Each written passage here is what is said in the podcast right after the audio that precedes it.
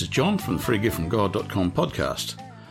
Today I'm going to continue on with this subject that I've been looking at, and I want to look at where we can receive the strength to be able to endure. So I'm continuing on from what I started last week, looking at the topic of endurance, uh, and that's specifically endurance in the Lord. We're called to endure for the sake of His name, and as the outcome, we shall be saved. As we saw in the last podcast episode. Today, let's look at this in more detail and consider why we need to endure. So my aim today is to look at the source of our endurance and the help we get to be able to endure. I'll also look at the endurance of Jesus in his time on earth and the endurance of the early apostles who spread the gospel against hard opposition. So the first scripture I want to have a look at is in Hebrews chapter 12, and I'll start reading from verse 1.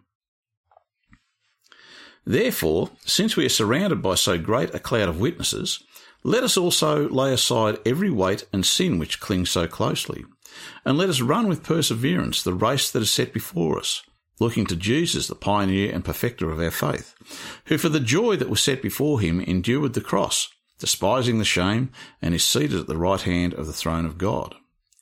Now that's the first thing we want to have a look at. Jesus endured that much suffering, that much pain, and dying by being nailed up in such a, an excruciating way. He endured that for our sake.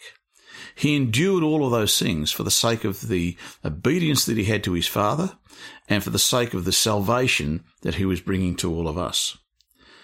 And just reading on in verse 3 Consider him who endured from sinners such hostility against himself that you may not grow weary or faint hearted. And this is the endurance that Jesus showed. Look at the trouble that he had. Look at the amount of time that his life was threatened by the uh, Pharisees and the scribes and the religious people of his day and, and many others. He was, he was beset with mobs and all this sort of thing. And then he had to deal and contend with the Romans um, towards the end of his life. And uh, all of these things he had to endure for our sake. And as it says in verse 4, in your struggle against sin, you have not yet resisted the point of shedding your blood. And no, we haven't. But Jesus did. He struggled against sin. He didn't sin, but he struggled against it constantly and he died for our sins. And verse 5 And have you forgotten the exhortation which addresses you as sons? My son, do not regard lightly the discipline of the Lord, nor lose courage when you are punished by him. For the Lord disciplines him whom he loves, and chastises every son whom he receives.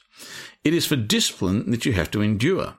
God is treating you as sons. For what son is there whom his father does not discipline? And that's an excellent question.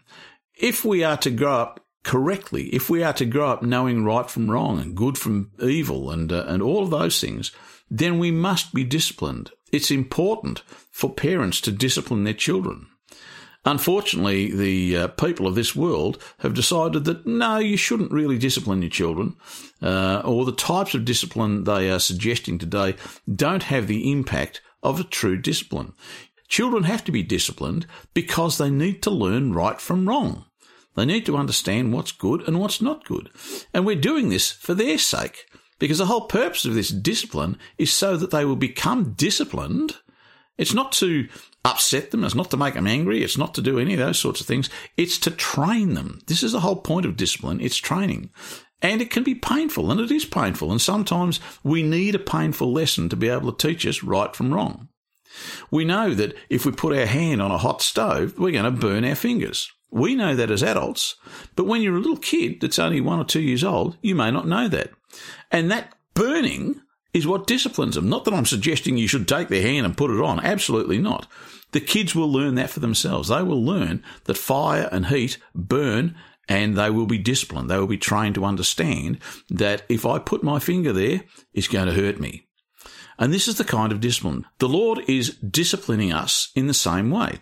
He's teaching us right from wrong. And when we do the wrong thing, we suffer for it. We often suffer for it because of the wrong thing that we've done. And sometimes we suffer for it because the Lord is training us. He's teaching us to be able to walk in truth and to walk uprightly, to know right from wrong, so that we can become heirs of his kingdom, so that we can inherit his kingdom. Because he doesn't want sinners. He doesn't want people who are undisciplined in his kingdom. We have to be disciplined. And so we have to endure all of the disciplines, all of the punishments, all of the pains, all of the hot surfaces. We have to endure those things for the sake of the training that the Lord is giving us. Verse 8 If you are left without discipline in which all have participated, then you are illegitimate children and not sons. Besides this, we have had earthly fathers to discipline us, and we respected them. Shall we not much more be subject to the Father of spirits and live? For they disciplined us for a short time at their pleasure, but he disciplines us for our good, that we may share his holiness. For the moment, all discipline seems painful rather than pleasant. Later, it yields the peaceful fruit of righteousness to those who have been trained by it. And this is the important thing. Our parents, our, our human parents, sometimes they got it wrong. Sometimes we were disciplined for the things we didn't do. I know, I copped it a couple of times when I was a kid for things that I didn't do. But then I didn't cop it for a lot of things that I did do because my, my parents didn't find out. So, you know, it all balances out in the long run. And I mean, I certainly didn't uh, suffer in any way because of it. But the difference between the discipline of man and the discipline of God is God sees everything for starters, and he disciplines us for our good. Not to get his anger out, he disciplines us for our good, that we can share his holiness, because that's what he wants to do. He's training us so that we can be holy like he is holy. And although it does seem painful, we need to endure it and learn from it. And as he says in verse 12, therefore lift your drooping hands and strengthen your weak knees and make straight paths for your feet so that what is lame may not be put out of joint but rather be healed. And that's the important thing about this discipline. We need to get through this discipline. We need to stand up straight, not feel as though he's having a go at us or he's taking advantage of us because the Lord doesn't do that. He's teaching us. And that's what we need to understand. So we need to lift our drooping hands and strengthen our weak knees, learn the lessons that he's teaching us, and then be able to move forward in the knowledge of the lessons that he's giving us. So the next scripture, I want to go over into 2 Timothy chapter 2, and I'm going to start reading from verse 7. Think over what I say, for the Lord will grant you understanding in everything. Remember Jesus Christ, risen from the dead, descended from David, as preached in my gospel, the gospel for which I am suffering and wearing fetters like a criminal. But the word of God is not fettered. Now, here's an important thing. Paul was in prison at this time when he was writing this letter. He was suffering for it too. And you've got to say, prisons were not five star luxury resorts, you know, compared to some of the prisons they have today. I mean, prison today is bad, don't get me wrong. But compared to what they had to put up with there, um, the modern prisons, you know, where they have clean water and they have clean food and clean beds and things like that. I mean, it was nothing like that. Paul suffered in prison. And he was suffering those things, but as he says there, the word of God is not fettered. The word of God cannot be imprisoned. It's not fettered. And so he goes on in verse 10 and says, Therefore I endure everything for the sake of the elect, that they also may obtain salvation in Christ Jesus with its eternal glory.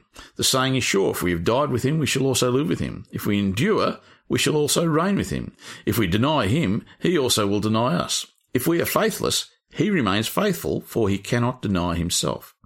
And so here is Paul's call for endurance. He said he endured everything for the sake of those that he was teaching and training and bringing to the Lord, for the sake of the elect. And he says there also in verse 12, if we endure, then we'll reign with him. If we endure, and that's the important thing, we have to endure. We have to go through these things. We have to learn and be trained. And as a result of this training, we gain the strength to be able to stand against opposition, to stand against temptation as we move forward. And all of this strength and all of this training and all this discipline comes from God. He is the source of our strength. He is the one that we receive the strength from to be able to endure. Now, I'll go on. The last scripture I want to have a look at is in the book of Colossians, chapter 1. I'll start reading from verse 9. And so, from the day we heard of it, we have not ceased to pray for you, asking that you may be filled with the knowledge of his will in all spiritual wisdom and understanding, to lead a life worthy of the Lord, fully pleasing to him, bearing fruit in every good work and increasing in the knowledge of God. May you be strengthened with all power according to his glorious might, for all endurance and patience with joy, giving thanks to the Father who has qualified us to share in the inheritance of the saints in light. So here we see he's asking here that we be endured, that we may be strengthened with all power. Where's this power coming from? This power is coming from God, according to his glorious might. And he's saying that we should be strengthened with all power for the purpose of endurance and patience with joy. This is what he wants for us. He wants us to be able to endure. And so God gives us the power to be able to endure. He's given us teachings. He's given us the Holy Spirit. He's given us understanding. He's given us examples in Jesus Christ the apostles. He's given us the scriptures, all to help teach us so that we may be able to endure and have patience with joy. He's given us advanced warning of the things that are coming. We know that the world is coming to an end. And he's told us that. And he's given us the warnings through prophecy that this is happening so that we don't need to be taken by surprise as the rest of the world will be. Because we know what's going on. We know what's happening. We may not know the exact day or hour of the Lord's return, but we know it's soon. We know it's certainly 2,000 years sooner than what it was when this stuff was written 2,000 years ago in the Bible, when Jesus prophesied and said, These were the signs of my second coming. So we know these things and we know that that time is almost upon us.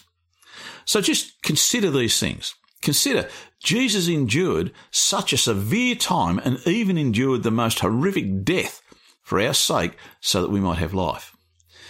And likewise, Paul endured much he endured so much suffering as he spread the gospel, as did the rest of the early apostles. And again, for the sake of those who were to follow. And he endured these things. And despite these things, they stood firm in the word of God so that we could have a chance at salvation. Despite the suffering and the trials and the tribulations and the opposition that they all got back in those uh, uh, those early days of the church, they endured those things for our sake. So let's not forget that and let's remember that they did these things. And let's now pray and thank the Lord that he endured and saw fit that the early disciples would endure so that you and I could be called into his kingdom. So thank the Lord now for enduring that pain and that suffering so that you and I could be freed from the bondages of sin and the law and have our sins taken away. So that's it for this week. I hope you'll join me again as I'm going to continue to look further into this topic of endurance. So until next week, this is John from the freegiftfromgod.com podcast signing off and hoping in the Lord that you have a good week ahead. All the best and God bless.